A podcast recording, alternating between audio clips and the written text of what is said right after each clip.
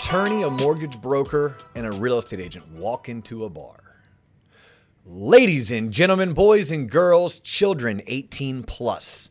You are tuned in to the Loan Officer Podcast with me, Dustin Owen, and today my special guest, by way of University of Miami Law School, by way of University of Arizona undergrad, Orlando resident, Florida bar certified attorney, Joe Sternberg. Joe, thank you for being a guest on the Loan Officer Podcast. Thank you, Dustin.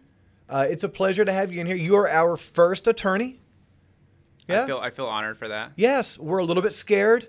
Uh, any other times in my life when I've been sitting this close to an attorney, it wasn't for anything good. There was nothing positive going on. But this is going to be positive because you and I have probably wasted a solid 25 minutes of JC's time today talking about hot yoga, talking about half marathons, learning to swim, partying in South Beach.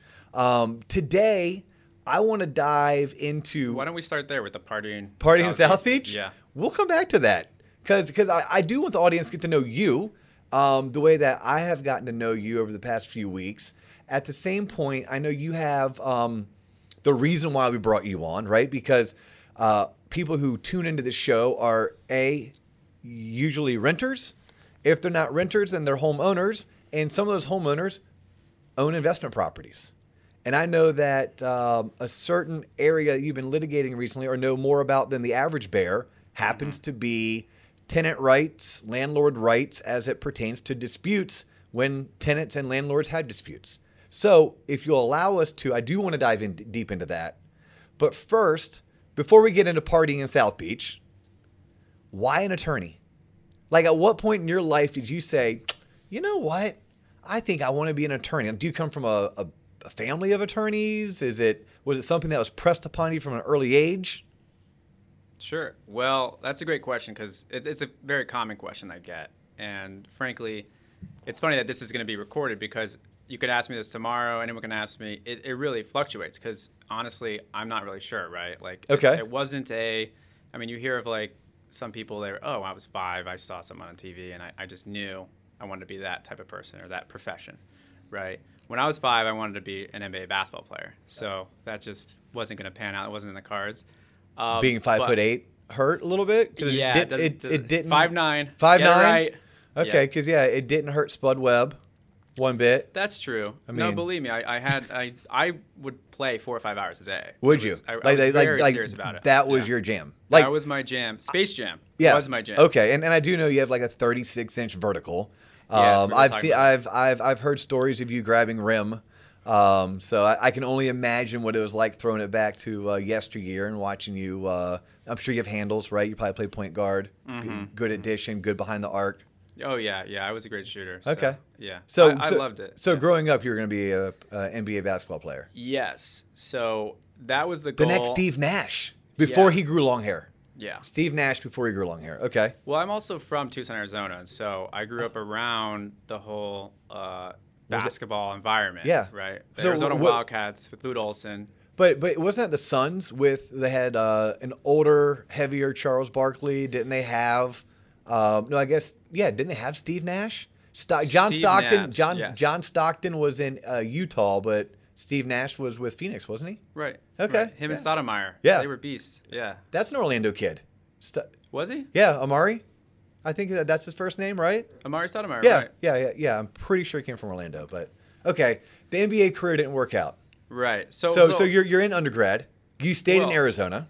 Yeah. Well, let, us start. Back, let's go back to to Okay. to growing up in Tucson. Right. So in fifth grade. So this is actually this is the the funny story.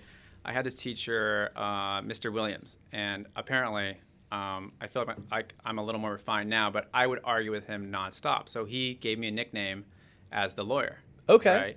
And so funny, like I don't know, maybe ten years later, once I was somewhat, I was in law school or whatnot. I went back home. I, I ran into him, so it was really, really funny to actually tell him, like, "Hey, you you were right that I became an attorney, but it wasn't really in the cards for me until undergrad." Okay. Right, What, so- what transpired in, in undergrad? A DUI? No, no. Luckily, I haven't had uh, the one thing I had on my record, which it, w- it wasn't even a criminal charge, was uh, we threw a party at my college house, and I, uh, my my four roommates and I, uh, so the t- four of us total, had to get what's called in Tucson like a, a red something. I'm forgetting the name of it, like a red tag, I think it is. They put it on your wall or your the outside of your house, and if you have another party within a certain amount of time, then like you can get more and more fines. It's because there's crazy partying around Okay. around the community, um, which I had to report to the Florida bar. So it's almost like you have to get a permit to have a party, and if you have too many parties within a certain time period, they can fine you. No, this was the warning if someone called the cops on you because Okay. you're too loud and rowdy. Okay. Right? And so then you would get this tag, and it was just known. Everyone, it was actually kind of like a, a badge of honor. I feel like too. So we weren't too upset, but, I the Florida bar, my name. but the Florida bar made you disclose that. you have to disclose everything. Okay. Yeah, yeah. So, um, But but but you were junior, senior in undergrad, and you made the the conscious decision that you want to take the LSAT, go to law school, and become an attorney. Yes, yes, and that started because I well, actually, I'm gonna I'm gonna go back, and this is a very personal matter for me. So, when I was in high school, my sister was in a, a really horrific car accident, and um, she was on her way to college, and uh, she's four years older than me, so she was just turned 19. I was 15, and she's driving um, from Tucson to Colorado to go to veterinarian school, and um, she's pulling a U-Haul trailer behind her, and on the way, it's a horrific rollover accident, and she's ejected from the car. We're not we're not really sure because she happened to be in the back seat. She had a few dogs with her because she loved loved animals, which is a fascinating story as well about the one of the dogs how he survived for five weeks Wow. in, in the wilderness. But um, she was in this horrific car accident, and she was in the ICU for, for a month. And so my parents went to Albuquerque because that's where it happened, and were basically by her side, you know, trying to revive her. And I mean, she she has a very severe brain injury now, uh, and still lives. I mean, this was in 2003, right? Yeah. So we're talking a long time ago. Um, and we had some family attorneys that you know we spoke to rather quickly and it was it was a very big case and if you if you want you can go i'm sure maybe we can put in the in the notes or whatever um, the la times did a, did a article about it Okay. so um, that was my first experience with the law right so i, I actually You're 15 years Yeah. old, and yeah. yeah. So that was a, that was a major tragedy for our family, which has ramifications till to today. And I and so I remember I was deposed in that case. I mean, it was like a thirty minute thing. The um, Which, the by the way, for anyone who's ever sat through a de- uh, deposition, they're not fun. I mean, I. I don't know if they teach you guys that in law school. Like, hey, look, you kind of got to be a dick and make the person feel uncomfortable on the other side. But um, yeah, so you had to go through that at 15. Yeah. Well, okay. And, by the way, any- that might have been my one experience, or it could have been that one attorney who was who was uh, deposing me. Um, but uh, yeah, but depositions in general aren't that fun to be a part of. Yeah, and and, and so a, a deposition is really just uh to seek information from a, a, a person, right? Mm-hmm. Oh, so maybe I kept on saying I don't remember. I can't recall. I don't remember. Maybe that's why he got a little testy with me. Okay. Probably. Okay. Right. Yeah, and I'm not sure what the situation was, but off camera we can talk about it if Okay. you want. Um, so, but in this situation, as a 16 year old at that time, or however old I was, it was a few, you know, a year or so after the accident, while we were deep in litigation. Um, well, first of all, I was shielded from a lot of it. Like I, I couldn't know what was going on, Mm-hmm. and I still don't know what the settlement was, but ultimately settled. Um, I, you know, as a, I, I witnessed the packing of the of the trailer, right? Because it was a pull. We they, they rented one to pull behind. My sister had like a four cruiser, uh, Toyota Cruiser, whatever. Mm-hmm. Yeah, it's 4Runner, whatever. 4Runner, Yep. yeah, one of those.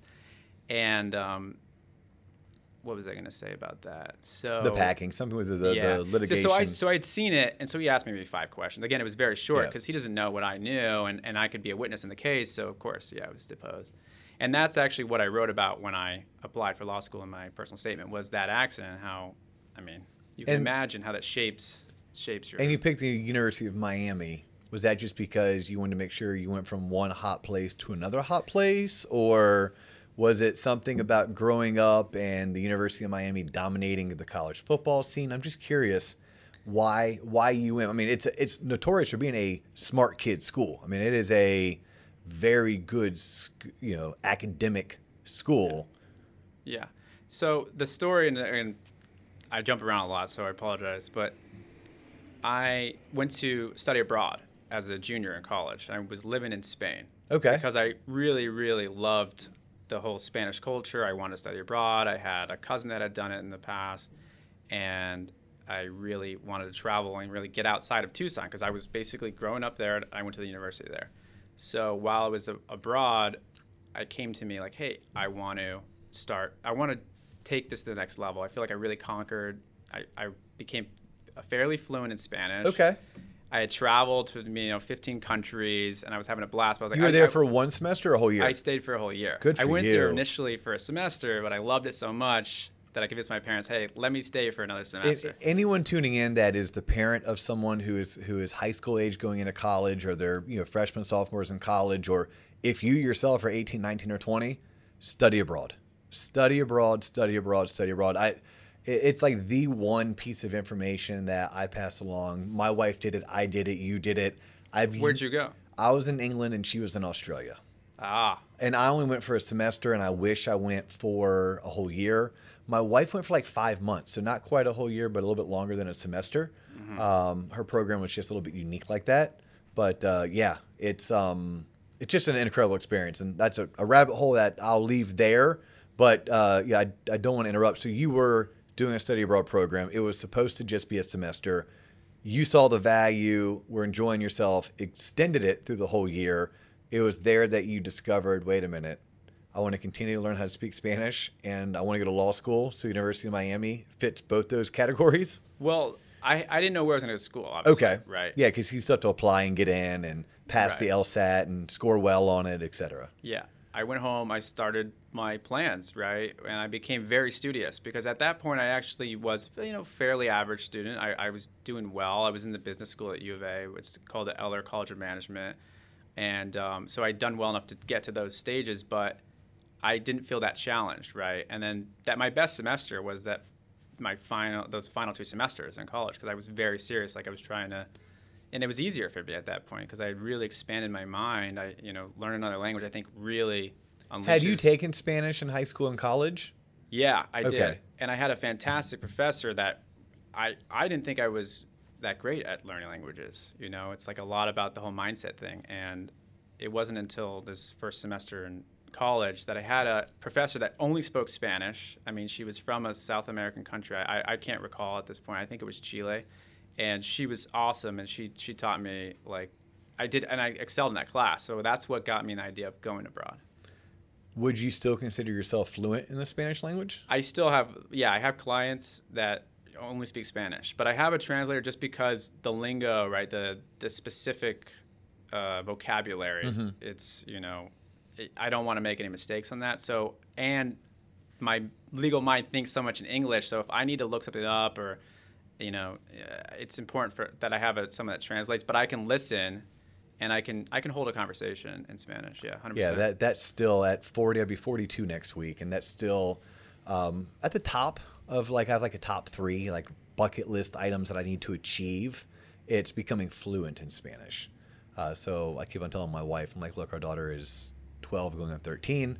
In about seven years, maybe we'll be in a spot that we can go and move to Costa Rica for a year, or Honduras, or Ecuador, or somewhere in South South America where I read. I've never been. I heard it's, it's very pretty and it's fairly inexpensive to live. Um, so I could fish and I could focus on uh, becoming fluente in español. Pero Yeah. necesito practicar. Sí, sí, es Um, importante practicar. Yeah. Uh, so University of Miami, uh, you win, you get in. You obviously have a high enough GPA. You kicked ass your last year. You probably smoked the LSAT. Um, you go down there. You graduate. You meet a ton of friends. Um, how'd you end up in Orlando? You're in Orlando, Florida now. Yeah, great story. And just to, to close the loop real quick, the Miami it was picked because for me, yeah, fantastic location. Knew that it was an incredible school, and I wanted to do something at that time that was a little bit international, and I wanted to also practice my Spanish. So it really just met those that criteria. That was why I ended up here, and I didn't know a soul, and I hadn't even been to Miami. I hadn't even visited, so I accepted. The, It's, it's a beautiful campus, by Yeah. the way. I'm assuming, you know, I don't know that. Is the law school the same place that the undergrad school is? yeah. Okay. Yeah. So it's a beautiful campus. Yeah. And so, how do I end up in Orlando, though, to get back Yeah. to your last question? Um, so, in my first semester, uh, I just hit it off with this guy who's now my, my law partner. His name's Parker Landers, and he's from Orlando originally. And Okay. so we stayed in touch throughout the years and obviously talked about business all throughout law school. And then eventually, you know, I would come up here in the summers when he was interning at the prosecutor's office. And we just decided, like, let's start a law firm. I mean, there's a lot of, you know, in between the years. Did you stuff. start? Yeah, because so your undergrad's in business. Yeah. Okay, and then obviously law degree, take the bar exam, pass the bar. Um, did you start your own law firm? Because you own your own law firm now, right? You and Parker have your own law firm. Mm-hmm. Is there any other partners or just the two of you? Uh, the two of us. The two of you. What's the name of your law firm? It's Landers and Sternberg.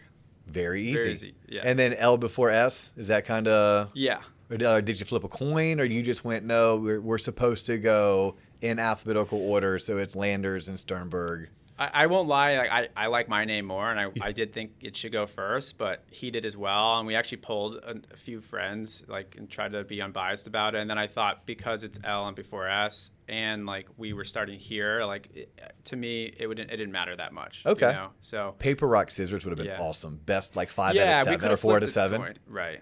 right. Well, there's Greenberg Traurig, right? So there's so I, Sternberg Landers would have sounded great as well. I Okay. mean, it, it- you know, at the end of the day, we could have just gone with a non No, wait, our name's name. I don't know. did, did you come right out of law school and jump right into your own practice? No. Okay. No. Yeah. So I don't. This again. This can be a longer podcast or not, but I moved around actually a good Yeah. amount in between. So I mean, I, I would almost suggest that. I know nothing about running a, Okay. a, a law firm. I, I know a little bit about running a business and scaling businesses, but I, if I was consulting my 22 year old or my 24 year old, which I don't have yet, but I will at one point, um, I'd be like, yeah, you know what? Don't just go right into your own firm. Like, go and see. Do you like prosecution? Do you like personal injury? Do you like uh, corporate tax? You know, like, get a feel of what you like. And then, do you want to climb the corporate ladder? Uh, or do you want to have your own practice, your own firm? At which point, what are you going to specialize in? Right. Well, I think the truest practice is that you have your own firm, right? Um, but there's a lot of advantages to not. I would say. I mean, to be frank, we're we started in 2018. Okay. Okay.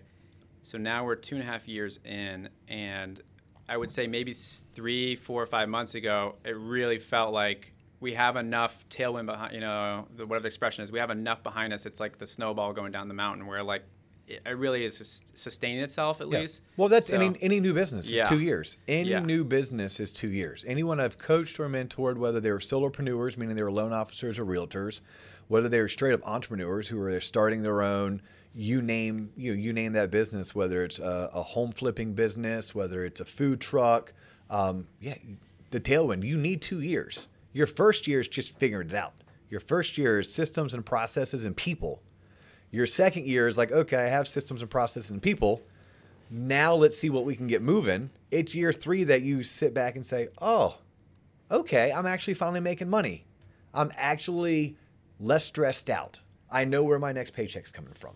I would assume starting my own law firm or my own dental practice or my own medical um, uh, family practice would be something similar, unless I bought into a previously existing practice. At which point, if I did that, I went to the bank and got like a six figure type loan to do so. Um, you guys experienced something very similar then, right? You in, in terms of you're, you're like we started in 2018. Here we are, at the end of 2020, and it's about three months ago that we were like, okay, we're doing this. Right, and it's not like we weren't making money. I'm Yeah. not saying that. It's just as far as getting a uh, just Facebook page, your website going. Do you have social media as far as Instagram, LinkedIn pages, and just just the time it takes to think through those things. Yeah, because how does run it- ads? All there's so many questions. You don't even know what you don't know yet. Yeah. Right. Yeah. How does an attorney find clients? That's that's a that's a great question. That's the big. Uh, Yeah, because let, let- so let me- let me ask you this: What type of law did you practice when you worked for others? Sure. Okay. My first position in uh, in the legal field was at the Broward County Public Defender's Office. So I actually got to be an intern um, with that office, which was a really opened my eyes to the criminal justice system. Right. So I'll always bleed towards the defense as far as seeing the injustices in the system, and um, which is ironic because Parker worked in the prosecutor's office, which is the opposite. So he's works for the state, and he's Yeah. the one representing the people, basically, right? You know, so if you, everyone Yeah. knows the the people versus OJ, right? Yep. You think about the most, you know, the biggest. Yeah, someone screwed up, Right. and we, we have put them in jail based on X Y Z evidence. The evidence has to now be presented in the the, the courtroom Mm-hmm. for a jury, judge, what, what have you.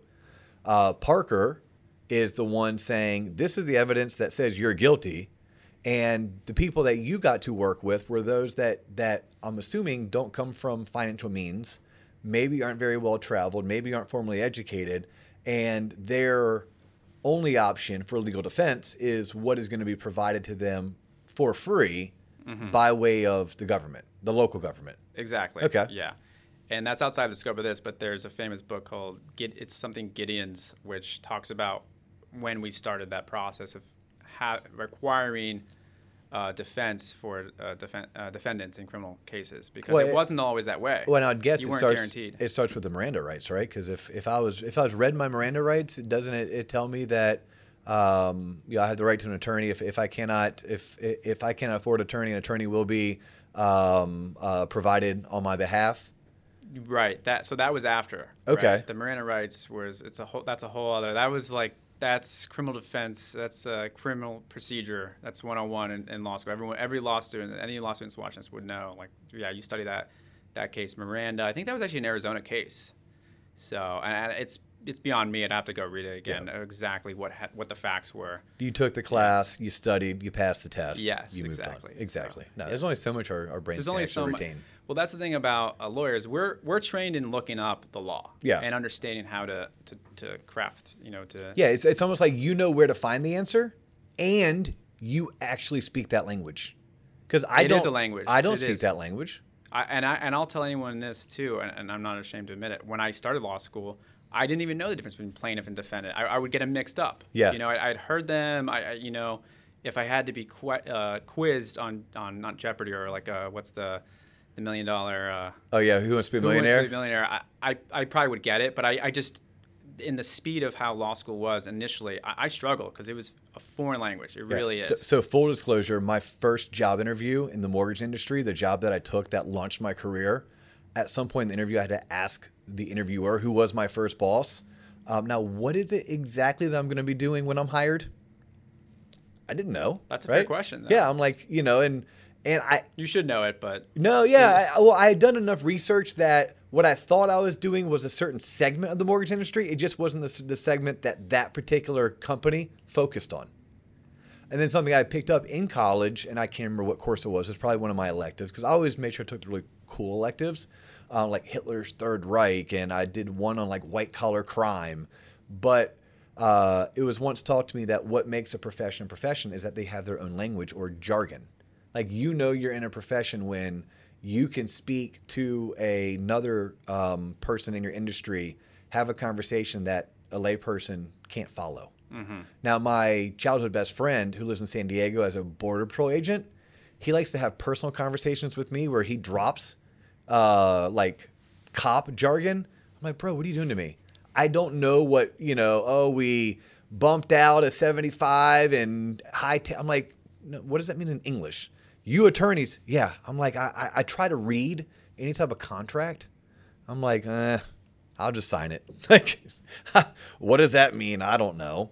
Which, um, so now I'm going to start really wanting to pepper you with questions. So I want to, I want to close the loop on what we were, what, what we were just chatting about, which was, oh, where you got your start and how, how you came about uh, having your own firm. So in a, a quick 30, 45 seconds, you interned at one point in the public defender's office. right. When you graduated, where'd you find yourself? Right. So, I throughout law school, I graduate. I, I interned at various different types of law firms. So I had exposure to a number of them.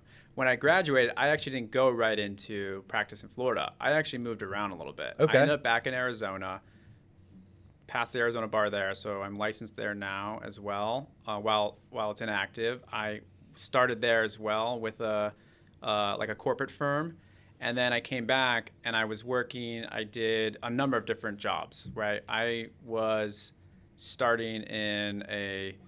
It's actually close to the mortgage industry. It was the. It was called um, Association Law Group. Right, Okay. and that they basically.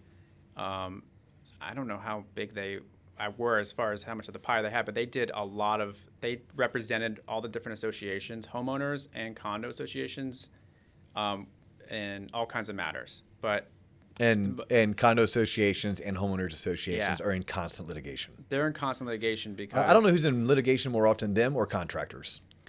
I mean, I'm gonna I'm gonna say contractors probably five to one, but um, I never realized how much contractors were in litigation until I um, became buddies with a neighbor of mine who is a GC, and and he's a GC for like a really large n- national, if not worldwide, firm. And he's like, yeah, that's just normal. Like we sue our vendors, they sue us. I go, oh my god. So then, like, do you have to go out and find new vendors? He's like, no. He goes, mm-hmm. they hire us for the next project. We hire them for the next project. He's like, that's just how we operate. I'm like, I couldn't imagine living in a world where, in order to get something done, I just have my attorney call your attorney, file some paperwork, maybe a lawsuit or two, go to go to mediation, and that's how we figure out who owes who what type of money. But that's how it works. At least my understanding in that industry, and then working in the mortgage banking industry, yes, HOAs and condos, they definitely like to litigate. Yes, and and so I did that for a number of number of months uh, while I was actually at that point because I moved back. I was waiting for my results for the Okay. Bar, and then I worked some other odd jobs. And what during that I actually started my own firm, and so I was taking a few cases here and there while I was working part time at some jobs while I was interviewing, figuring out what I want to do because you know I what because I had moved around a little bit, it wasn't as easy right out of law school, um, and so if one of those first cases was actually um, a security deposit dispute. So this is where it gets interesting about landlord-tenant law, right? Um, if a landlord takes a security deposit in a lease, right? Let's say you're, um, if I was a tenant, you're the landlord, Okay. and I'm signing the, the lease, And I want first month, last month, Yeah. and security deposit. yeah. Yep. And so historically, I mean, you're a landlord. You don't, as much as you can do a background search on somebody, you want to make sure if he damages the walls and all that, you can keep the security deposit. So it, it's very important that you get them, obviously, because you need that kind of security. There's a reason that um, most leases have them, right? Now, um, if a landlord wants to tap into that money, I mean, the, the legislator is very serious about holding money, right? Any kind of situation that somebody's holding money on behalf of another person, it's supposed to be in separate accounts. You're not allowed to touch it unless you follow strict guidelines. And so the Florida statute actually has rules around um, how a landlord can go after that money, right? Okay. So let's say again in, that, in this scenario, I'm the tenant, you're the landlord. I move out, and I go, hey, Mr. Landlord, you know, I gave you a thousand dollars security deposit. I believe I left it spickety span. You know, I have pictures. I, I left it. It was fine, right? So the landlord, let's say you notice, oh man, something's broken in the house that I believe is his fault, right? And it could be, you know, the walls are just destroyed, let's just say. And you would have, the statute says you have 15 days if you're not going to make a claim on the security deposit to just send it back to the to the tenant. If you are going to make a demand, though, you have 30 days, and then in those 30 days, you have to send this letter, and the letter is very specific. It says, "I'm making a claim on your security deposit, and here are the reasons." And after the reasons, you have 15 days to respond um, in writing to this address, and then if you don't, there's other you know ramifications, and then ultimately, if, if you don't, if you respond and contest, so if I respond to that letter, I say, you know what, I contest that, it would have to go to court because he, the, you, the landlord, you can't touch that money until I've said, okay, you take 200 of it. I disagree. Like it's supposed to be informal, but what happens is if the landlord didn't send the letter at all, let's say a month and a half went by, so you're past the 30 days, Yeah. which a lot of new landlords don't understand that. It, it's, Especially if you're self-managed. if you're self-managed, you're just getting into business. You need to know that that statute that it's 83, uh, 51, or And that's for here in, in the state of Florida. In Um, Florida. Yeah, yep. to be clear, be clear. And- But but if you're not in Florida, which you know I'd probably say about 25% of our listeners are in Florida, the other 75% are spread out. I mean, California to Georgia, everywhere in between. Um, I'm assuming it's a good chance your state also has very Yes. specific statutes that you need to follow. Uh, and you're talking about you had a, a client hire you because they were disputing were they the tenant or they were the landlord? I, They were the tenant. They're the tenant. Yeah. So their landlord was like, uh uh-uh, uh, i am keeping your money. And they're like, why? Because I've left this house better than I found it. At which point, it must have been a large enough sum of money, or is a good friend of yours that you were like, you know what, I'll do this case pro bono because it'd be fun for me. Um, Well, let me let me answer that because Okay. you're, you're, you have, there's a lot of presumptions Yes. in, in, in your statement. The thing, look at that. That is straight up attorney talk. There's a lot of presumptions in your statement, uh, Well, Mr. Owen. no, I, I like it. the important thing to keep in mind is, yeah, that's a great question. What lawyer would want to take that type of case? Yeah. Okay, so imagine that you're um, yeah, I'm going to spend you- $500 to recover a Yeah, thousand. Exactly. So if you were writing the laws, what do you think you would do if that was a situation? Uh, I would To just. to protect tenants. oh. Right. Oh. Imagine you were writing the like the legislator, right? Okay, well The then, then, then I'm I have that, that law written where I it's the money plus attorney's fees at a minimum, if not money, attorney's fees, and possibly opportunity cost. Exactly. Right. Not, Okay. not the opportunity cost, but there's a provision for attorney's fees in the Landlord Tenant Act. Okay. And so that, so that's good to know for both landlords, especially for landlords. Like, look, landlords, if you're listening, if you made it this far into the podcast, into this episode, is it really worth that thousand dollars? Because if they damaged the- home, then yeah, yeah.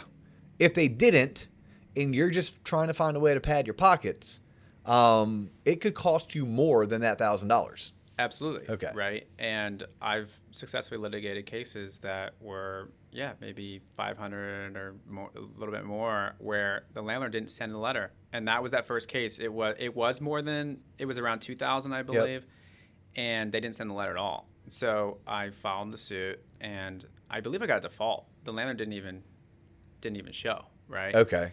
And because I had a few of them, they actually. It, this is the the funny thing about law, and like you you had asked earlier, I don't know if it was during this or before, of like how do lawyers find clients, Yes. right?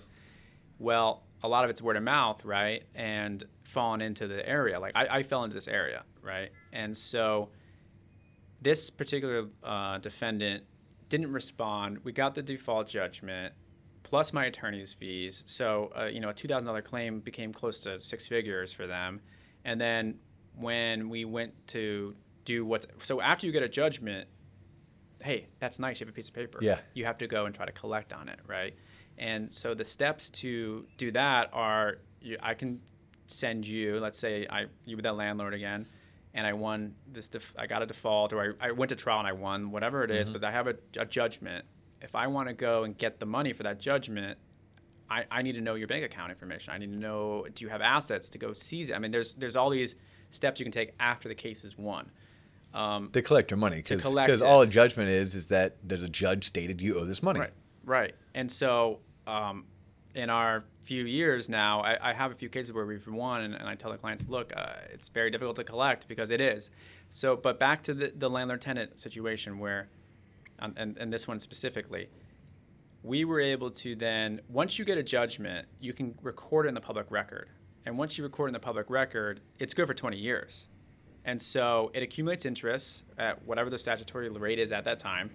And so a, year or so went by, and I ha- and I haven't been paid. Yeah. My client's out is two thousand dollars as well, and then he go the landlord wants to sell the property. Well, that's nice.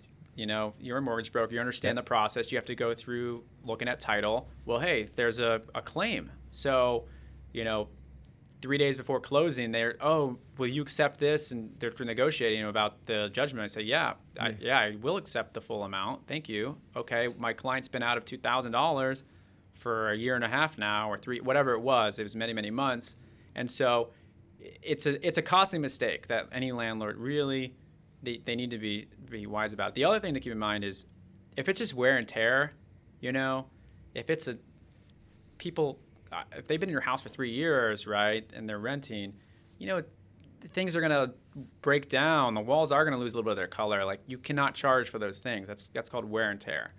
Now, if it's a um, you know, they do major damage, they break a door, they rip up a knob, like things that obviously just don't happen, but except for, you know, some kind of deliberate act of the tenant, then you can go after them. Yeah, in my opinion. Yeah, I'm trying to think. Yeah, wear and tear. Here's a great example. When I look at my, uh, I live in a two-story house, so the kids go upstairs. Well, kids, if you ever watched kids do anything, their hands must be touching every wall, every appliance, and every window you have. Right. Well, my stairs have two lines because we lived in the house for nine years, um, where the kids run their hands going up the stairs. Oh yeah, there's it looks like almost like black. I'm sure all the grease and dirt and grime kids have on their hands, and you're saying a landlord like, oh, you damaged my wall because I see black streaks in this hallway. We're like, no, that's normal wear and tear. Uh, one coat of paint that's corrected, you can't keep my security deposit because I lived in the home and it had natural wear and tear. Right, and this is where a crafty attorney on whichever side I, I whatever side I'm on on, on this case, I could argue either way. Mm-hmm. Okay. right? I would say that's a close call because, Because your fifth grade teacher said that, I mean, you're going to argue. Mr. Williams said I would argue Williams, it. yeah. Yes. So I, I, but I mean, I, I ha- you have to argue it, right? Uh, That's my that's why I'm in the case. So you have to make those arguments, and and I depend on, again, I'd, I'd want to actually see the pictures and all that, and then ultimately, if, if if it couldn't be agreed upon between the parties, yeah, then the judge would have to decide on a situation like that. Would I take a case like that where that it, it really each each one's very it's very fact and specific because what I've seen is very egregious a few times with landlords is let's say they have a thousand dollar security deposit. Yep. Okay. Is a thousand dollars what's normal, or is one month? It's usually normal? one month, Okay. but I'm using even numbers just to keep it safe. Okay. Keep it simple for this podcast. Let's say that so it's a thousand dollars, and the landlord writes that letter. It's within the 30 days, and it says, "Mr. Tenant" or "Mr. and Mrs. Tenant" or Yeah. tenants. I believe that you have seven thousand dollars in damages. So I want the ten. I want the thousand dollars of yours, plus I want more. I want additional funds. Oh wow. And so it could be 2000, be 3000, Mm-hmm. whatever it is. You're a tenant. You don't know, like you said, the language of the law, right? You see that. You might call up a law office, but not that many lawyers do this type of practice. And so they might say, oh, I don't know, that's not our area, yada, yada, or they go seek legal help or they research it online. They don't know what to do. The issue is that that landlord didn't, in good faith, put that 7000 in this scenario.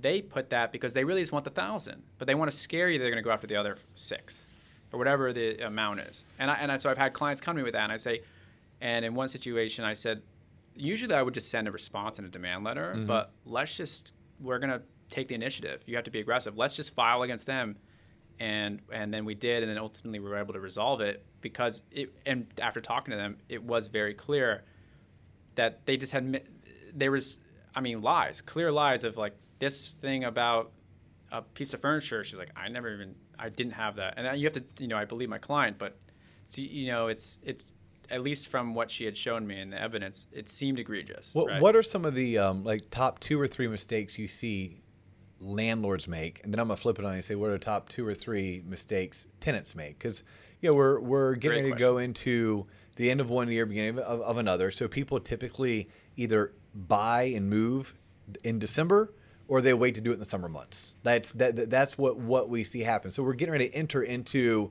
the um, second busiest time to to buy and sell property, which is December or or rent to, to move. Uh, people want to move during the holidays. They have vacation time. Kids have a break from school. If you're going to move a kid from one school system to the, to the other, it's it's best to do so in between semesters. So we find December's a, a, a busy month. And then uh, same thing goes for like the May, June, July time period. Those are busy months because summer months. Um, so if people are in a point where they're getting ready to turn over their lease or they're getting ready to go lease a, a new place themselves, let's start with the landlords. What are like the top two or three? I call them mistakes. You may have a different word for it, but just like gotchas or things to look out for when you are a landlord. And that's a great question. I haven't been asked that uh, specifically before. I would say number one was is clearly the the security deposit dispute. If someone's moving out, you just need to send that letter. Okay, so educate Uh, only yourself. only if I'm anticipating keeping their security deposit. Yes, exactly. So that if you're not just sending the money, obviously. Yeah, so I, I need to go walk the property ASAP because Right. is it the minute they move out, the 30 day clock starts yes, it starts. ex- the the day the lease expires or the day they move out. Um, that's a great question. I believe it's the date of that they vacate. Right? Okay. So let's say they move the thirtieth. But it, but I think you would start the day after the lease ends because usually that's when you're Yeah. So doing the official walkout. so I Um, want to go do my walk through. So, so here's back to again, like you said, looking, knowing the law and all that. I, I again, I've done this dozens of times, but I still look at the statute and, and use a counter and look at the calendar because it can get tricky, right? Especially, do you count a holiday? What if it ends on a Sunday? There's all these rules about, right? Like, hey, let's say the 30th day is a Saturday. Well, what happens? It goes to that next Monday, Yeah. unless that Monday's a holiday. If that Monday's, you know, it's MLK Day, then it's that Tuesday, oh wow. right? So there's all these Okay. rules, right? So Which benefits the landlord, Yeah. not the tenant. If, Right, If, right. If, if I'm a tenant and I get through Friday, I'm like, yes. No, no, they still have until Monday or Tuesday to actually get me that letter. And then here we are coming off of the 2020 election. Does it count from when it was postmarked, or does it count from when it was received? It's when it's postmarked. Postmarked. Yes. Okay. Yeah. Yeah. But how about this? Here's my biggest takeaway right now nothing is easy. Take a deep breath, take a step back, and make a phone call if you have to. Just make sure that you're being you're you're looking out for your best interests as it pertains to the law. Um, and, I was even thinking like if, if if you were a landlord, if you own two rental properties, and for whatever reason you didn't listen to episode, I don't know what episode it was, probably 17 or 22, where I talk about buying an investment property, and based on firsthand experience, I highly suggest people to use reputable, recommended uh, professionals to handle their property management. Not everyone wants to do that. They want to save that nine percent. They want to make you maximize their cash flow, Is, etc. is that what it is? Is that what it averages? Yeah, 9%? t- typically, typically you're going to pay uh, 75% of one month's rent to have the home marketed and then uh, put a full-time tenant in it, plus anywhere between seven to 10% of the uh, gross monthly income. So if I rent my property for 1500, I'm not seeing 1500, I'm seeing 1350 because the leasing company is going to take 10% off the top. Um, but uh, yeah, so my, my thought was was if you had your own rental property and you were executing a lease, right? In, in this scenario, you are the the the uh, landlord, knowing what you know about the law, at least the Florida law. What are a couple like gotcha moments that you don't want to get got? Right. That's that's the first one. Um, honestly, uh, there aren't that many gotcha moments. I think the number one thing is really have just great communication with your tenants, right? And also do your research on them, right? If you have to do a background check, that's great. Definitely check their resources, uh, their um, you know, did they say they're employed? Yeah, make a few calls, see if they actually are, and verify their income. Yeah. And if they give you a few references, yeah, just do do your research and then make sure you have great communication. What if they don't pay me? Oh, Right. wait, wait, ready? Well, that's go. number- that's go- number two, No, but- I, I cut you off because why do I need to have great communication?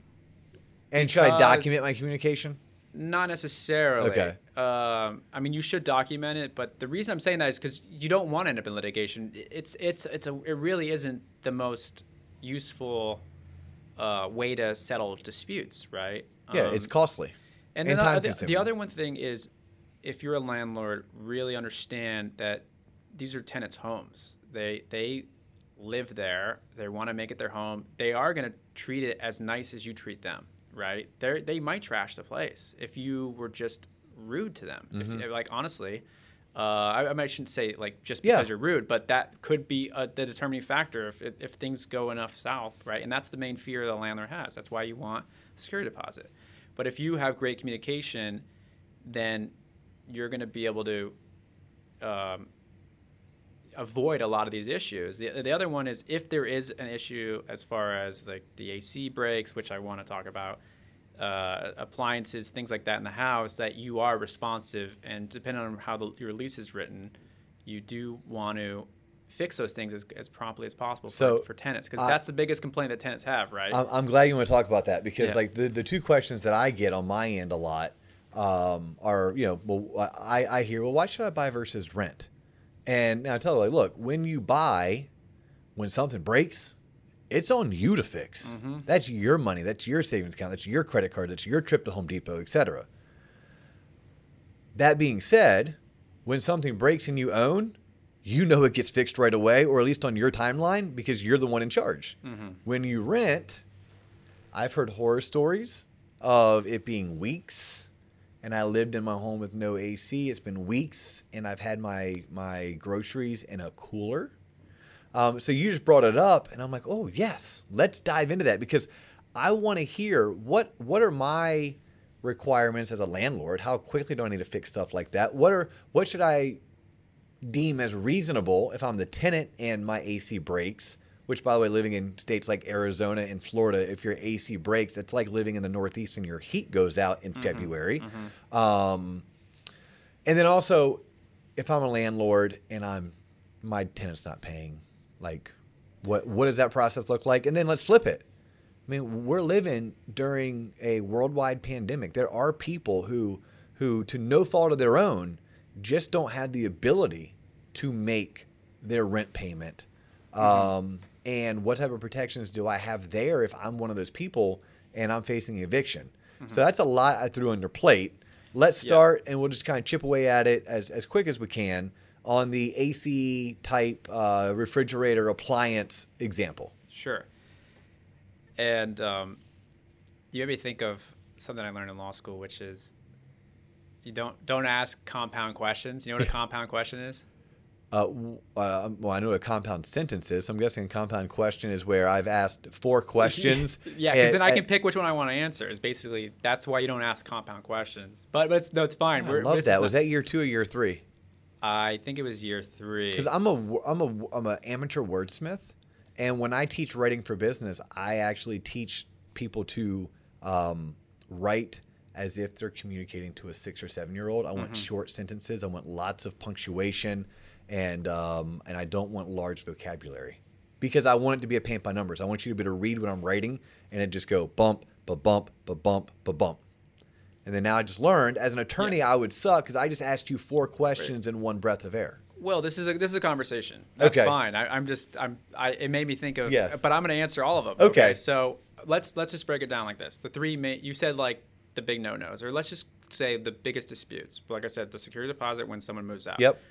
Is, issues with things breaking, and then finally non-payment of rent. Yes. Which is what it's called under under the under Florida law, right? And that would be the eviction process. So the second one is issues with the AC, other things in the house breaking, um, the refrigerator's down, things like that. Florida law, so it, it doesn't cover ACs. Okay, they're not a requ- like it's not required under Florida law for a landlord to provide working AC. Which, full uh, um, little Which- FYI, when you're financing a home, homes do not have to have AC; they have to have heat. right, which is interesting because Because have Yeah. you tried to live it's those three days with no power when a hurricane comes through? Because they're not fun. which is I mean the reason Florida really grew, or one of the main reasons. I mean, there's, The- there's the- the- plenty, the advent of- of AC, yeah. yeah. So it's just not, and I, and I was researching researching this recently. Like you were asking, oh, Yeah. nationally, how's it work? I think Texas, you do have to have it, but I don't. I wouldn't. Don't quote me on that. I just I think because I was curious what states have it because I thought about it like maybe if I went through and just was like, okay, my firm's gonna take a case we're going to bring it and appeal it all the way up to the Supreme Court and be like, this is ridiculous. AC sh- it should be into the, uh, it should be a requirement, you know, because it's not right now. Um, so irrespective of AC, but let's say like the fridge breaks, that one is something, right? That okay, the landlord doesn't fix it. Well, as a tenant, what are your rights? What can you do, right? Because you might be in the situation. Yeah, I don't know. I'm asking you. Okay. Well, again, this is where great communication works. Um, the Florida Florida law says you can provide you have to provide a certain letter. It's called a seven day notice to the landlord to fix the issues. And if they don't, then you can withhold rent and or move out. So that seven day notice though, as a tenant, you have to send it then before let's say you're moving you want it's the middle of the month, you're coming up towards the end of the month, seven days before the end of the month, because then your rent's gonna be to be due. Let's say right now we're in November. So let's say, but you didn't want to have to worry about December rent because this is such an issue. Starting now, send the seven day letter now. Try to get it fixed in this month because yeah, you you need to send it by certified mail. And, and that's show proof. assuming I emailed, called, and texted, and I'm getting no response, or I'm getting a big double middle finger. Well, that's the interesting thing about now we're in a bigger we're, we're having a broader this is I have a broader analysis for you on that. It's great that you have these apps. Like I have a I know a lot of landlords that Mhm. use these things Appfolio or what like I can name 10 different apps. That's great to communicate on, but Florida law doesn't necessarily acknowledge that that's the proper It was written before the iPhone. It was written before the iPhone. Yeah. It's, it's a legacy system, so it hasn't been updated to. Yeah, is an email uh, sufficient? Um, is uh, um, through the app sufficient to send that kind of notice? Um, it, it's it's. And here's the thing: these are all state cases. They don't necessarily get appealed. So unless you're really reading those state case cases, like, you're not necessarily gonna. We need Um, Ritch Workman back yeah. in the uh, in, in the state house. Right. Ritch was awesome. He was from um, the the Brevard County Melbourne district, Mm-hmm. and he once tried to have a law written that I want to say prohibited midget tossing. I don't even know if that's like politically correct to like use that term, little people tossing, but it's because somewhere it was written that it was like banned. He, he, he was always looking out for getting rid of the laws mm-hmm. that just make no sense. Like, why is this in here? Why is this written that way?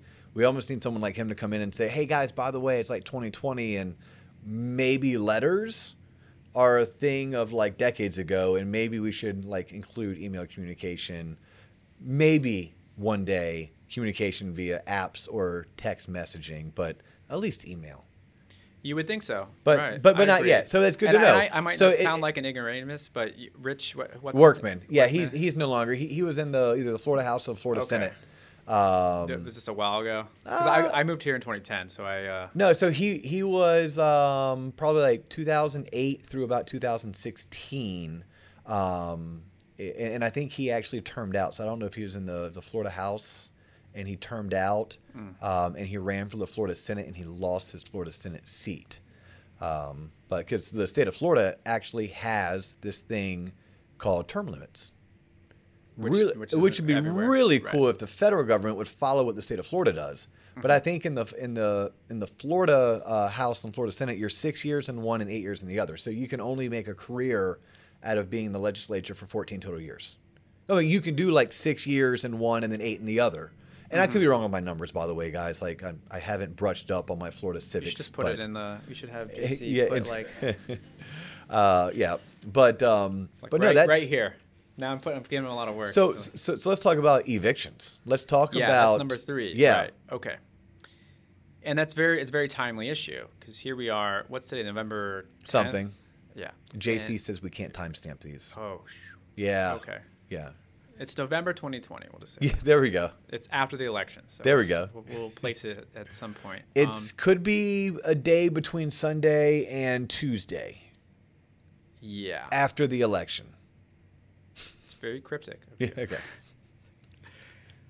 Evictions. Uh, not not a fun process, right? Not a fun. Not On either side, like like out of Yeah. curiosity, have you ever met a landlord that was like, "Hell yeah, I get to evict this person today"?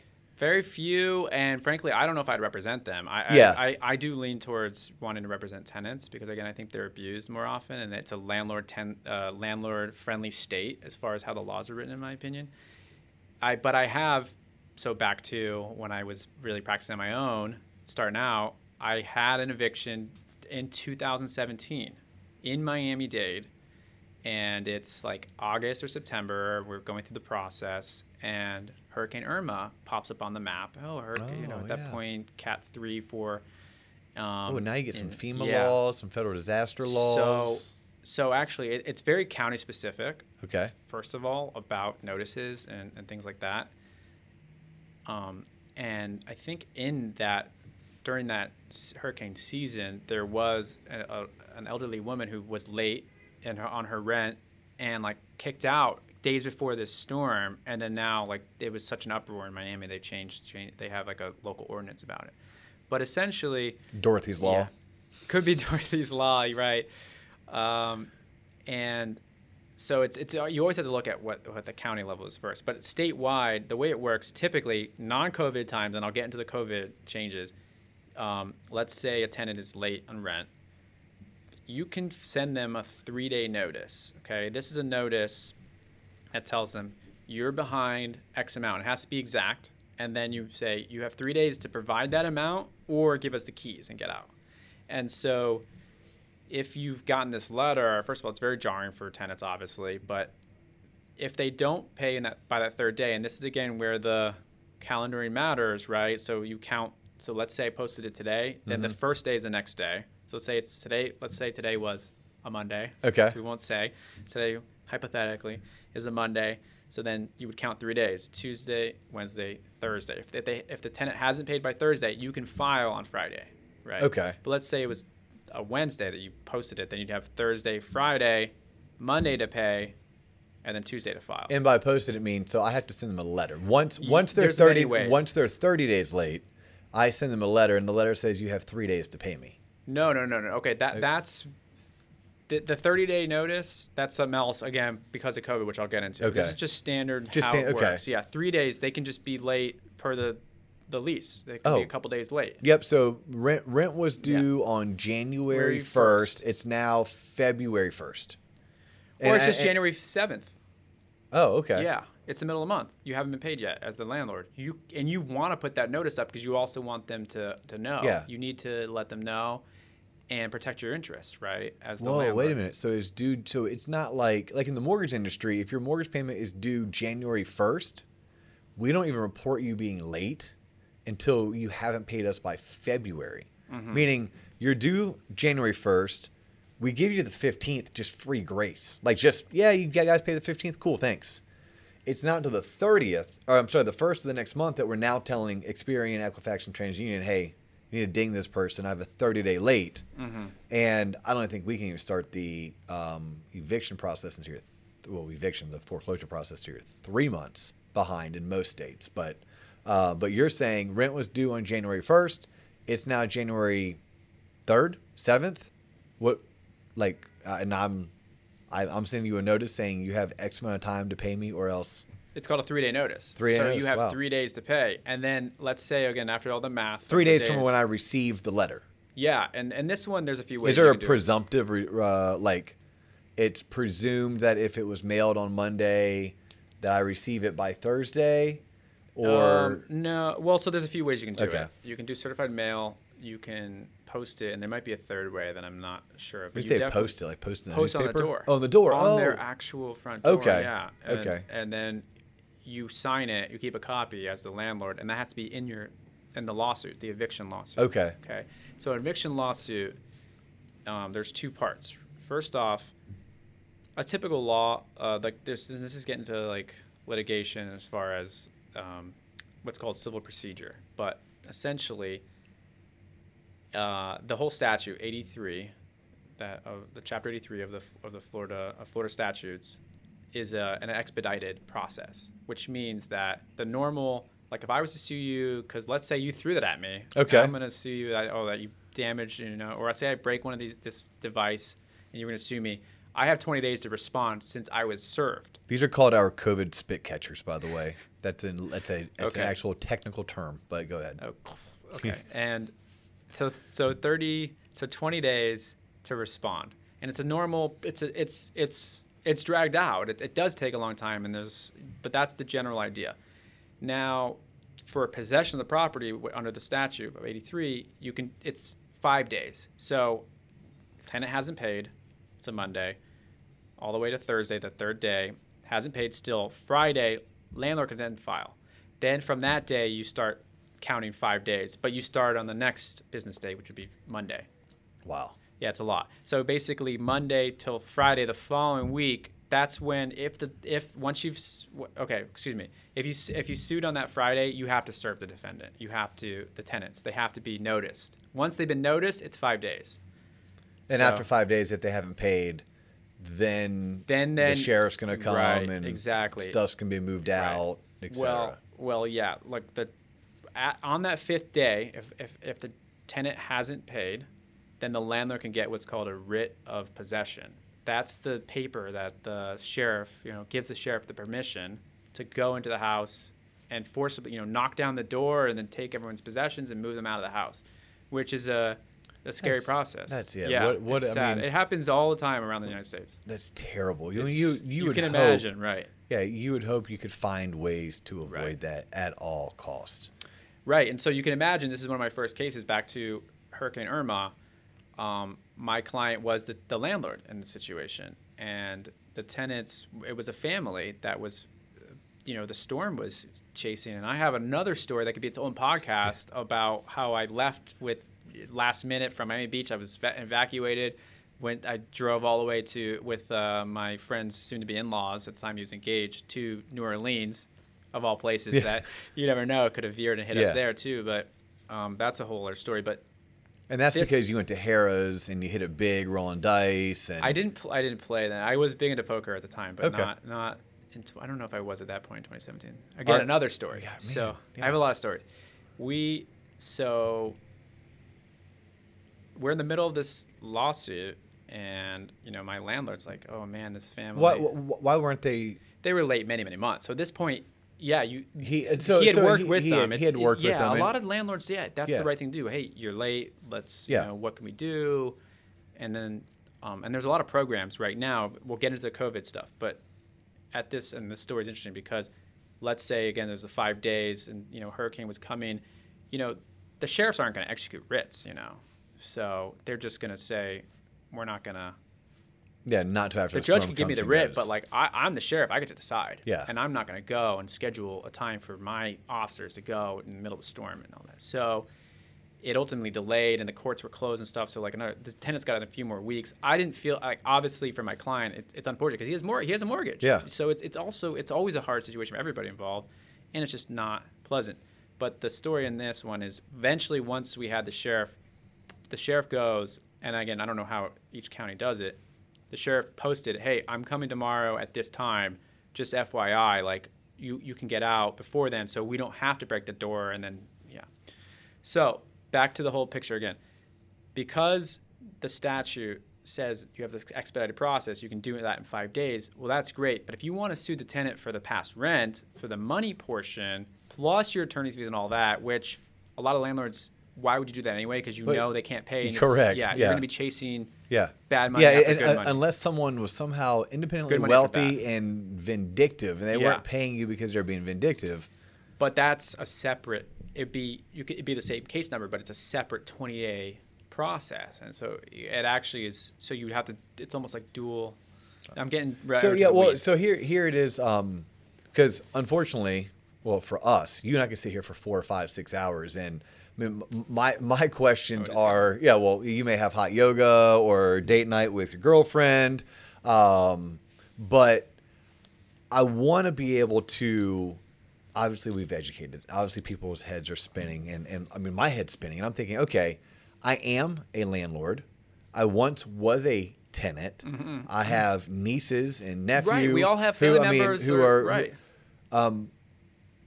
if people have questions in the state of Florida, Mm-hmm. how do they get a hold of you? I, I, Yeah. I'm not done yet because I do want to come back with rapid fire because I want to take full advantage of having an attorney on, on the show. But right now, as it pertains to to being a tenant, being a landlord, disputes, protection, um, etc., how would someone get a hold of Joe? Sure. So, and we can put it into the into the notes as well, right? The URL. Like, so you can go to our go to our website or call us. Uh, I'm not like looking at the camera. Yeah. 407 Yeah. 495 1893 is our number. And just, yeah, call us. Um, we typically will have you go through an intake process. We have intake forms and then to, to know what's going on. Because we, we actually have been getting, it is incredible, like, again, how you fall into areas. So, I mean, I'm getting three to five inquiries from tenants and a few landlords. I'd probably get one to two landlords a month, I would say, on average, that call me or just through my network. But I'd say, yeah, like have a huge inbound for tenants right now because because it is a very pressing issue for a lot of them. And so, which is, I, if we have time, I, I can be quick about the CDC moratorium, which is very timely. Um, Yeah, uh, let's Okay. let, let, let's touch on that because. But when you were talking, I'm like, you know, some people might be at a point where they're like, um, This is too much. No, not even too much. I have questions. I wish this was like a live show and I could call Right. in and, and, and ask Joe these questions, but I, we don't. Sorry, We guys. another You're- one. Uh, well, we, we can always do more, right? I mean, you're, you're local. I'm local. Yeah. Um, I, I, I love it, uh, and we can do them in person. Uh, but yeah, let's talk about because we are in the the midst of a of a pandemic. But today it was announced that Pfizer. Um, Right. Great news. great news! Great You news! just like gave away what date is though. come on, I already. It's uh between Sunday and Tuesday, the day after the election. I mean, um, elections are done on Tuesday, so and we know we're still in November. But yeah, yeah. Um, uh, so it, was clues. yes, it, it was announced today that uh, it, it looks very promising that there's a vaccine. um, that's doing well in their initial test run.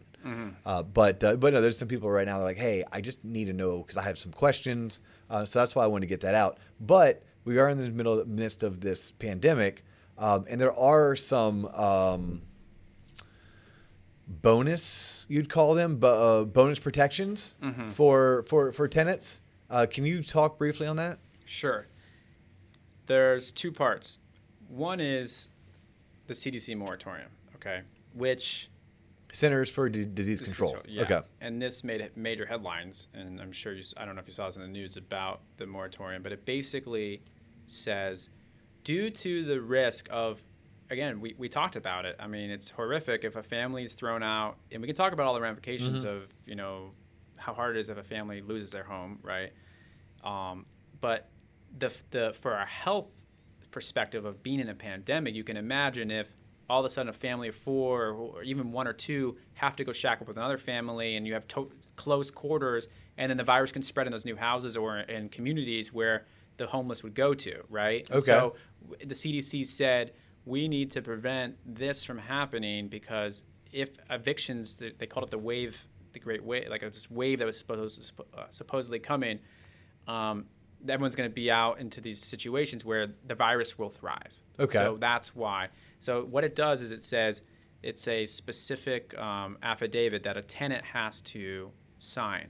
So if they were provided with the notices and all that, and they were sued, they'd have this uh, affidavit, and it says, and there's like five things on it, and I don't know if you want to put in the link or because I can send it to you. But you're looking at me like i know how to use a computer okay. you should So look over your- there where, where where where jc is and, uh, uh, he he okay. yes But basically, and I just don't know off the top of my head. yeah I'll tell you there's a few main ones. One is that you're you're you're you're signing it under oath, right? That uh, and I think you might have to have it notarized, but it says, "I've made attempts to pay what I could.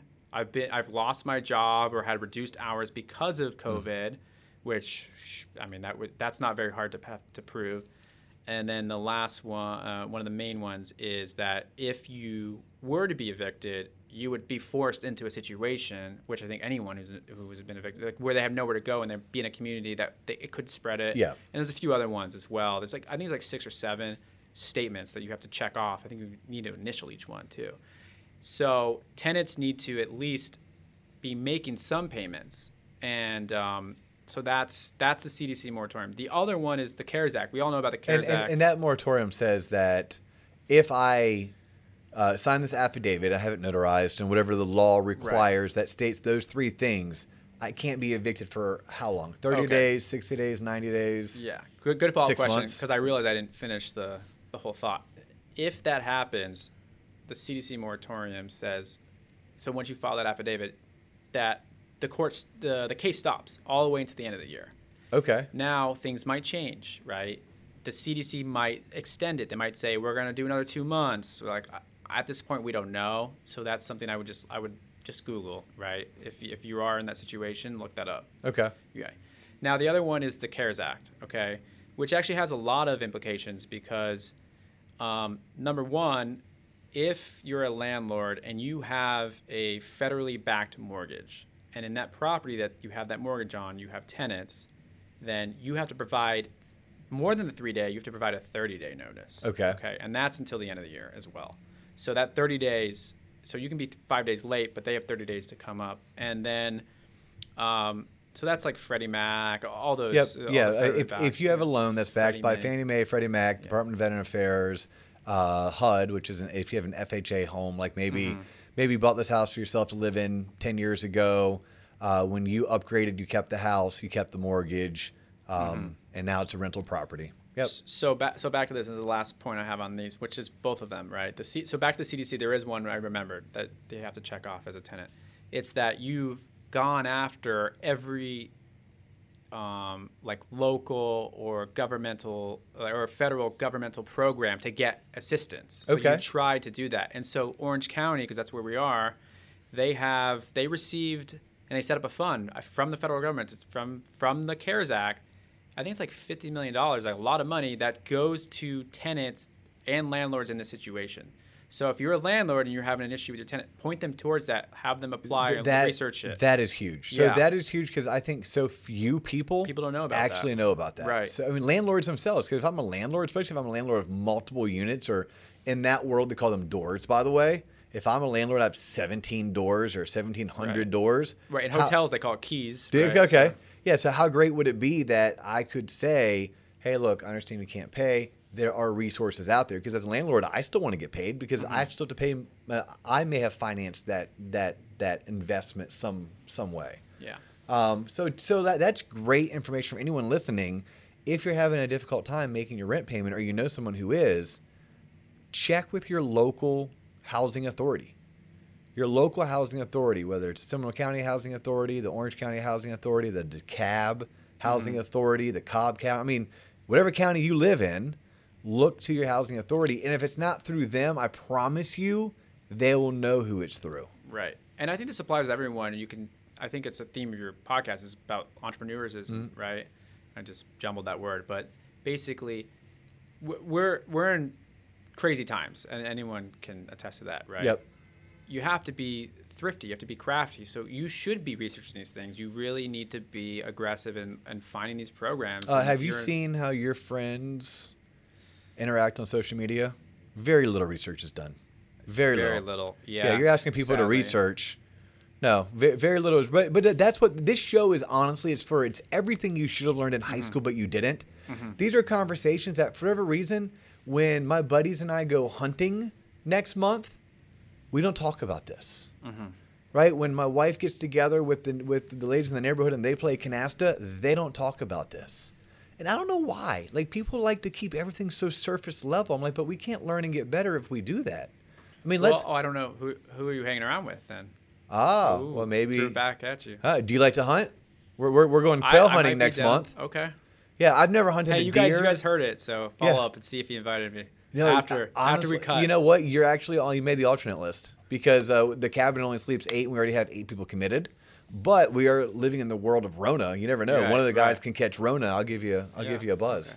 okay. Um, no, but I, I love being outdoors. I used to to um, well, I've never hunted. I I I um I am a meat eater. You know, I try to. I'm, I'm I call myself. Me and my girlfriend say we're plant based. That's our. That's Yeah, our yeah. thing. We No, try I'm, to be as um, clean as possible. Yeah, one of my favorite So- books that I read this year was In Defense of Food, uh, and um, who's that author? Uh? Jamie Putting you on the Oliver. Jamie Oliver.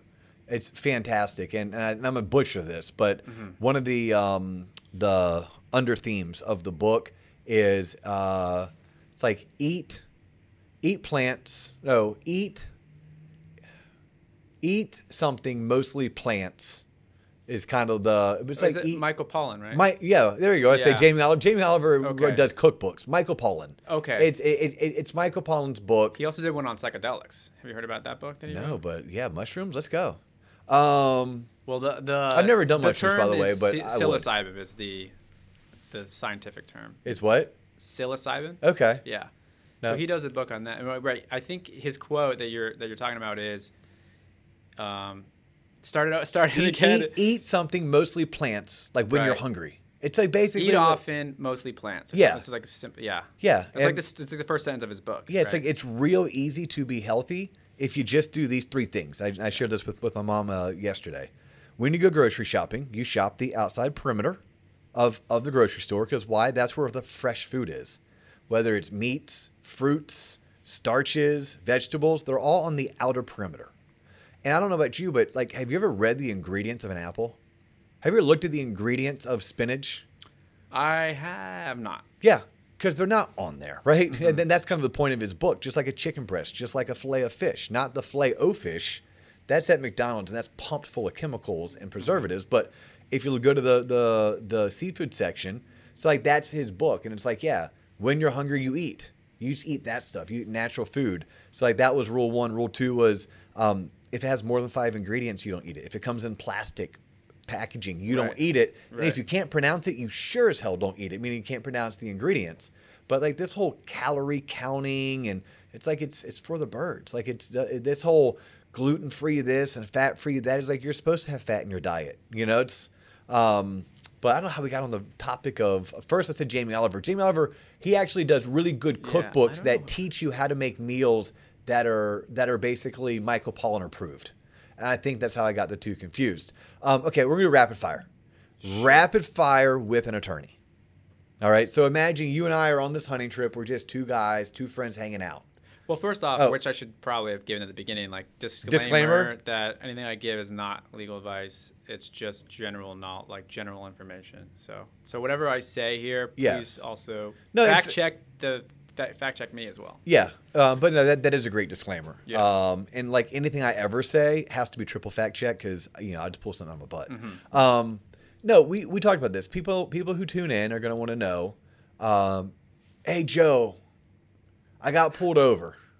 Do I blow or do I don't blow? Ooh, ooh, that's great. Because actually, that's a good that's a good question because that's a plug. Because we also, I'd say, about half of our practice is criminal defense. Because my law partner was a prosecutor. and Oh, is DUI criminal? I thought it was just like a. no, that's criminal. That's criminal. sure. Okay. Yeah, absolutely. I said that jokingly, guys. By the way, yes. Uh, So, well, and and, and honestly, the answer? Do you in- want the- yes, I do. But in the world of Uber and Lyft, the fact that you got a DUI, we should almost like uh, brand you with like a scarlet AA, because like what? I mean, come on. But anyhow, And, and, um, I, and I'm probably gonna. We'll see if I do this correctly when Parker listens to this. But Yeah. basically, when you when you get a Florida license, you're giving them permission to breathalyze you. Okay. So if you decline to take a breathalyzer test when you're pulled over, then you have an automatic suspension on, on your license. Okay. So then I believe it's a year. Mm-hmm. Okay. Now, and I might be getting that wrong. One six months, one's a year.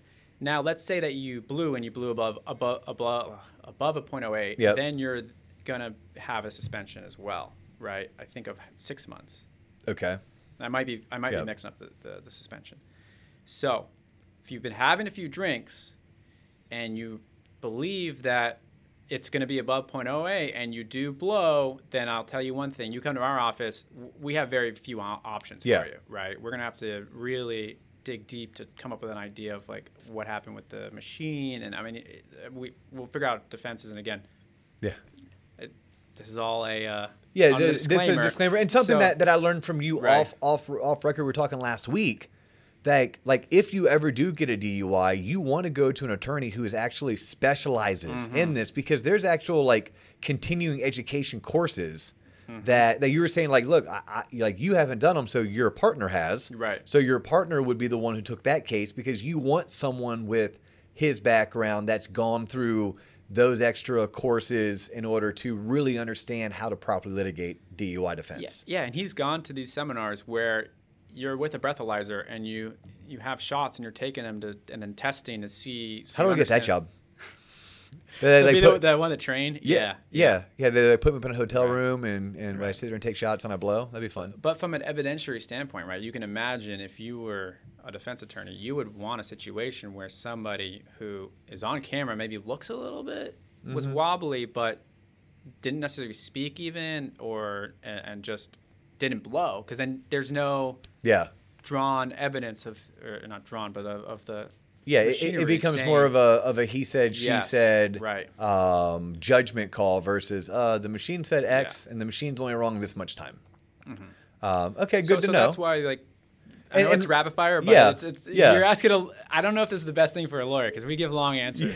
So- Well, and, and honestly, I was looking for you just to say, hey, look, um, full disclosure, you shouldn't let me answer that. You should reach out to someone who is That's the better a, answer. Yep. Reach And- out and- to our firm and, and part, get a consultation with my, my law partner. Yeah, I mean that it, it's Yeah. it's good. To, I didn't know that. Like I just thought, yeah, I, you know, I, I call call my attorney. Um, which speaking of call my attorney, this is part of the rapid fire. At what point in your life should you have an attorney? Like, you I hear people say, "Oh, well, my attorney. I'm going to call my attorney," and I and I, I don't know anyone who has like Well, an attorney. Do you, do you have one? Do you just do you No. have a okay? no, I, I don't have an attorney. Have you ever used one before? Uh, I've had I've had a um a, a dispute with an employer uh over a decade ago. Let's- let's get and, into it And and I had to defend myself. Um, so that forced me to hire an attorney. Mm-hmm. Um, but no, like I've never had to sit down and thank God and do criminal defense or um, divorce situation or foreclosure situation or bankruptcy situation. You know, I've definitely referred attorneys who specialize in bankruptcy. Um, I know there's attorneys who specialize in in, in uh, accounting or tax uh, uh, I guess it would be audits or disputes. But no, like at what point does someone like need an attorney? The answer is you might not ever need one in your life, frankly. But they're good to have. Like like you were saying on our call last week, um, knowing a mortgage broker. By the way, is there a difference between mortgage broker Yeah, and banker? yeah, I'll get my Okay. panties in a wad if you call me a mortgage broker. Okay. Um, mortgage banker, loan banker. officer. If you say officer. if you say loan officer, that that covers the entire industry, whether you're a broker or a banker, you're an inside, outside, call center, or it, if you just say loan officer, it's like the most PC term. So, so we'll use loan officer. Just like any nowadays, I mean, it's funny you use the word Rolodex, which I never actually seen one, but I know that's like we've uh, it's a legacy of this terminology. the movie, the right, movie all Wall the- Street, uh, right. they they have them in the oh, movie. great yeah. movie. Yeah, great movie. Yeah. Alec Baldwin. Um, ABC. Yeah. Always be Always be closing. And um, it's great to have them because they're gonna they're gonna be very knowledgeable in, in your network. Um, and uh, obviously, I mean, do you want to have to pay an hourly just uh, a rate to an attorney just for a random opinion? But you you might want them as friends, right? So I, so I, but I'm biased. You know, I have a lot There of you go. I like right? that. No, So- yeah, yeah. but there's a famous quote that anyone that represents themselves has a fool for a client, right? So even if I'm in a situation, and I've had, I, I've represented other lawyers in, in situations in landlord tenant actually recently where that you know they don't know that area, and so you end up in you want to we live in a very hyper specialized complex society right? I mean if you just look around it, it can it blows your mind right? I mean i've got my iphone here and with attached to my watch and we've got these all these gadgets. Who are you going to call? Now i can't put it away. Ghostbusters. Uh, who you know who are you're going to call if this breaks? You're going to call an IT person right? Yeah. or if you're pl- if you if you have a plumbing issue you're going to call a plumber right? So same idea like if you have an issue or you're ever yeah you're ever pulled over yeah you should be able to call we have a 24 hour service that calls after hours and then will forward to us on our so so there you go. That's right so on criminal matters um, Oh. and, and and I know enough to be dangerous as well and I've I've done probably about a quarter of our criminal cases but the more serious ones yeah Parker does those So that that's Yeah. that's probably a great takeaway. Is that Right. you know, maybe we don't need a an attorney on staff because we're not billionaires. We're, Mm-hmm. you know, we don't need an attorney on retainer. But why don't we have an attorney we either golf with, boat with, fish with, hunt with, uh, coach their their uh, son or daughter in whatever sport that that my son or daughter plays? Mm-hmm. Can you imagine going out like for like your travel lacrosse team and I'm like, oh, you know, I really need that position, but your dad or mom's not an attorney, so I'm searching for someone who is. Maybe not to that extreme, but like let's all make friends with an attorney. Let's all go find someone who practices law for a living and make sure we have friends uh, we're friends with them because I, I believe in what you just said which is when you need an expert you call an expert. I would much rather work overtime doing what i do well so i can pay for and hire someone to do what they do well. Very rarely have i seen it where do it yourself has turned out better. I haven't seen do it yourself uh, uh, real estate turn out well do it yourself mortgage do it yourself law. Yep. do do people get lucky? Sure right? But in the big scheme of things no the the the favor is always going to slant towards the pro. Um, like you know because dui is a big one bankruptcy is a big one um, divorce is is a huge one. I mean almost 50% of every marriage ends in divorce. At what point when you get married should you start planning on your divorce? That's probably a whole separate topic right? Because you and i talk about this offline kind of joking but like would you get into a car if you knew that there's a 50% chance no that you were jo- going to I get into wasn't a joking I was not yeah, no, but no, that, that that was a question you posed to me, Yeah. but but people do. People Right. get into a car every single day, knowing that there's a chance, a small one, Mm-hmm. that they're going to get into an accident, and for the most part, they're insured. Now they're insured in Florida because the Florida statute mandates that you have car insurance if you're going to own a car and drive it. But yet we get married every day, not individually, but people get married every single day, usually on Fridays and Saturdays. But little do they plan for divorce, even though statistically half of those marriages are going to end in, in divorce. At what point do I need to get an attorney involved in my marriage? Great question. Well, I'll say one of the more beautiful things that I see when I go in the courthouse now. I, I, honestly, I don't remember the last time I've been because everything's online through Zoom and various online measures. But you always see a couple dressed up, you know, uh, and the bride is in a dress and they're signing their paperwork, right? So it, it's and a do you yell thing. soccer?